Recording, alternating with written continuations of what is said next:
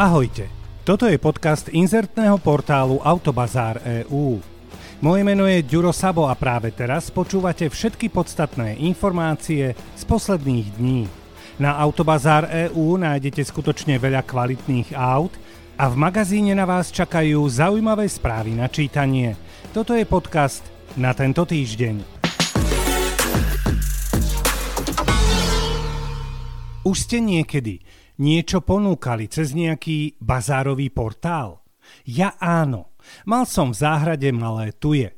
Nejako sme si povedali, že ich nevysadíme, ale keďže mi ich bolo ľúto vyhodiť, reku aspoň ich mierne speňažím. Boli štyri, tak som si povedal, že po 5 eur je akurát cena. Potom som išiel dole na 2 eurá a potom som do textu napísal čarovné slovo darujem. Na to sa chytili dvaja, čo mi napísali, že sa zajtra určite zastavia. Keďže to bolo pred rokom, tu je sú dávno vyhodené, pretože som uveril a vykopal ich a pripravil na transport. Takže moja skúsenosť, veru žiadna sláva. Samozrejme, že Fernando Alonso, majster sveta Formule 1 a aktuálny jazdec v kokpite, dopadne asi inak ako ja, ale ja mu to prajem a dúfam, že na rozdiel odo mňa zarobí pomerne utešenú sumu. Chalanisko si povedal, že vrhne do aukcie vzácný kus, samozrejme auto. Ide o unikátne Ferrari Enzo, čo samo o sebe vyvoláva jemnú hystériu, ale ešte viac na vetvi, boli fanúšikovia z toho, že Fernando dáva do dražby prvý sériovo vyrobený kus s názvom Skoka numero uno. No a to už aj lepšie znie. Ferrari Enzo. No, slabotka, ja viem. Ferrari Enzo skoka numero uno. No, to je aký zvuk pre ucho fanúšika športových aut? Toto je fakt lepšie. Dobre, hej, hej, hej. Fernando s autom najazdil 4800 km, čo vlastne vôbec neviem, či aj v prípade Ferrari znamená, že má zabehnutý motor. Či Necelých 5000 kilákov, no to je fakt ako nové. Jeho cena sa odhadovala na 5,5 milióna eur, čo je vlastne pohodový štandard, ale čuduj sa svete, čo sa nestalo. Vyvolávacia cena začala niečo kúsok nad 4 miliónami eur, ale žiadna ruka sa nezodvihla. Čiže vlastne sa auto nepredalo a Fernando dostal figu borovú. Je mi jasné, že tak ako ja, tu je, nedá Fernando Ferrari zadarmo ale asi bude musieť ísť cenou dole. Lenže ako veľmi? A prečo sa nepredalo hneď? Má to auto snáď nejaké skryté vady, o ktorých vedia len zainteresovaní? A ešte veľa otázok mi napadá, ale odpovede sa asi určite nedozviem, tak len treba držať Fernandovi palce a veriť, že toto auto vo farbe Rosso Corsa nakoniec predá. Zlé jazyky tvrdia, že zaskočený licitátor doteraz mláti tým svojim kladivkom a vyhukuje stále dookola Ferrari Enzo skoka numero uno. Alebo tak nejako.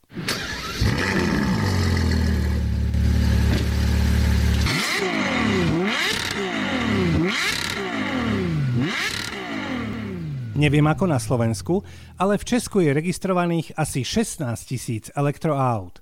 Odhaduje sa, že v Prahe je asi milión automobilov a niekoľko stoviek z nich, maximálne pár menej tisíc, sú elektroautá.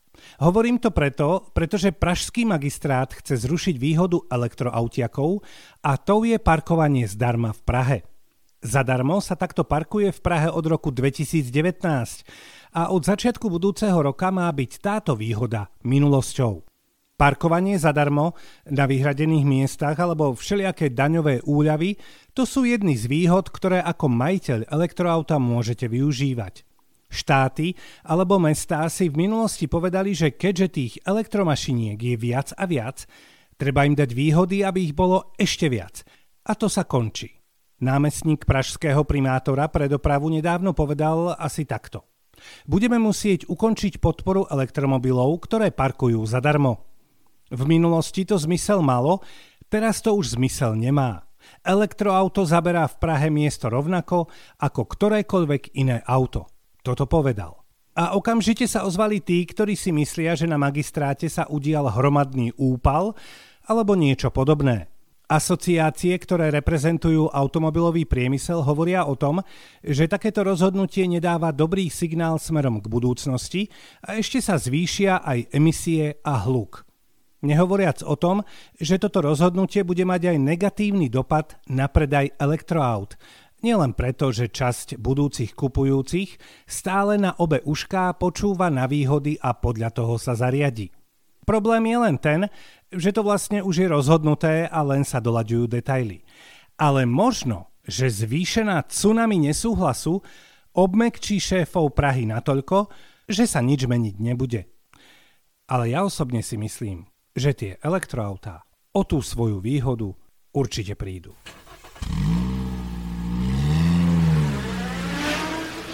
Chcel by som byť navrhovateľ mien farieb, alebo ten, čo vymýšľa meno pre farbu, ktorá bola práve vymyslená. Rozumiete? Ja netuším, ako sa narodí meno pre farbu Night Interaction alebo Verde Royal. To sú dve nové farby z portfólia automobilky Maserati. A nikto na svete by si to nevšimol, keby nebolo toho, kto ich vymyslel. David Beckham. To je jeho meno a ak náhodou neviete, kto to je, tak vedzte, že v minulosti šikovne kopal do lopty a poberal za to pomerne slušné vreckové. Správne, bol futbalista. No a po športovej kariére sa vrhol na všeličo a je aj ambasádorom značky Maserati. To sú autiaky, ktoré majú v znaku trojzubec, sú hriešne drahé a uznávam, že krásne a vymakané. Obe nové farby budú na novinkách. Tou prvou je Supersport MC20, ktorý je pomerne sexy, ale nechceli by sme ho asi nikto. Lebo kým by sme došli na najbližší Slovakia Ring, tak asi 1712 krát by sme si omlátili spodok, pretože toto auto je hriešne nízko nad asfaltom. No a stav našich ciest, čo hovoriť.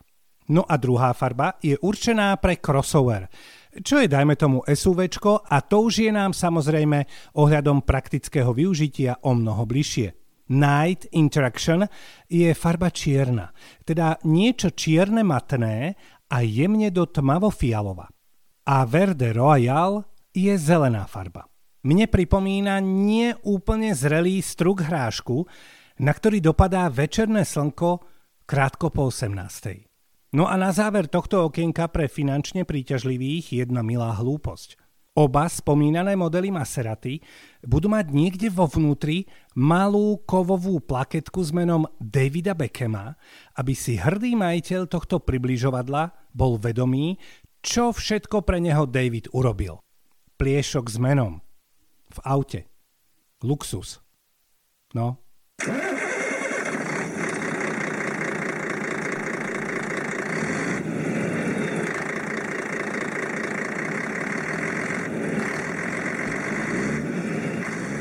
Umelá inteligencia vie byť aj celkom zábavná a to je dosť dôležité.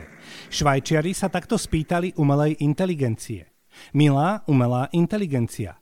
Ak by nejaké zviera malo stelesniť známu značku automobilov, ako by to dopadlo? A umelá inteligencia nezaháľala a celkom úsmevne odpovedala. Švajčiarská leasingovka Govago využíva inteligenciu umelú na to, aby vypočítala hodnotu auta. To je úplne OK. No ale potom spojili chat a nástroj na vytváranie obrázkov a boli zvedaví, aké zvieratá predstavujú jednotlivé značky. Aby bolo jasné, celá inteligencia pracuje s informáciami, ktoré do nej vložil človek, takže za výsledok môžu ľudia a basta. No, značka Smart, to je veverička, pretože je prispôsobivá a inovatívna. Ja viem, bez tých vlastností to nejde. Musíme to vydržať. Neviem totiž to, ako inovatívna je veverička, ale dobre, dobre, už som ticho. Umelohmotná vidí Porsche ako Pumu alebo Leoparda v koženej kombinéze a je rýchly, luxusný a presný. Fajn. Ford je bík a vyjadruje silu, spoľahlivosť a amerického ducha. Umelá inteligencia si myslí, že automobilku Kia symbolizuje antilopa, lebo je moderná a šetrná k životnému prostrediu. BMW to je Orol. Bodka. Chrt to je Fiat, pretože je rýchly a priamy. Havran je Mercedes. Prestíž, inteligencia a luxus. Jeep je horská koza ako symbol dobrodružstva a drsnosti. Peugeot je páv. Hyundai je líška, Toyota je korytnačka, Tesla je gepard. Volvo je ľadový medveď, Renault je kohút, Citroën je labuť a Volkswagen je labrador. No a na záver som si nechal Audi, to je jeleň, a Škodovku, ktorú umelá inteligencia vidí ako bobra. Berme to prosím všetko s úsmevnou rezervou, lebo inak sa táto kratochvíľa prijať ani nedá. Na webe sa o týchto obrázkoch diskutuje a ľudia si všimli, že len Citroën má labuť ako jedinú dámu. Inak sú tie zvieratá všetko chlapy. Každopádne celá táto akcia ešte bude pokračovať, pretože sa našli nespokojenci, ktorí tam nemajú svoje obľúbené auto ako Dacia alebo Alfa Romeo a čo Ferrari, Lamborghini, Aston Martin. Umelá inteligencia sa ešte riadne namaká.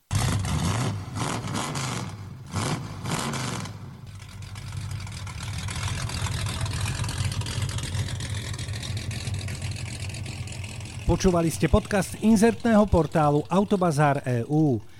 A nezabudnite na skvelé čítanie noviniek a správ v našom magazíne a širokú ponuku kvalitných aut na Autobazár EU.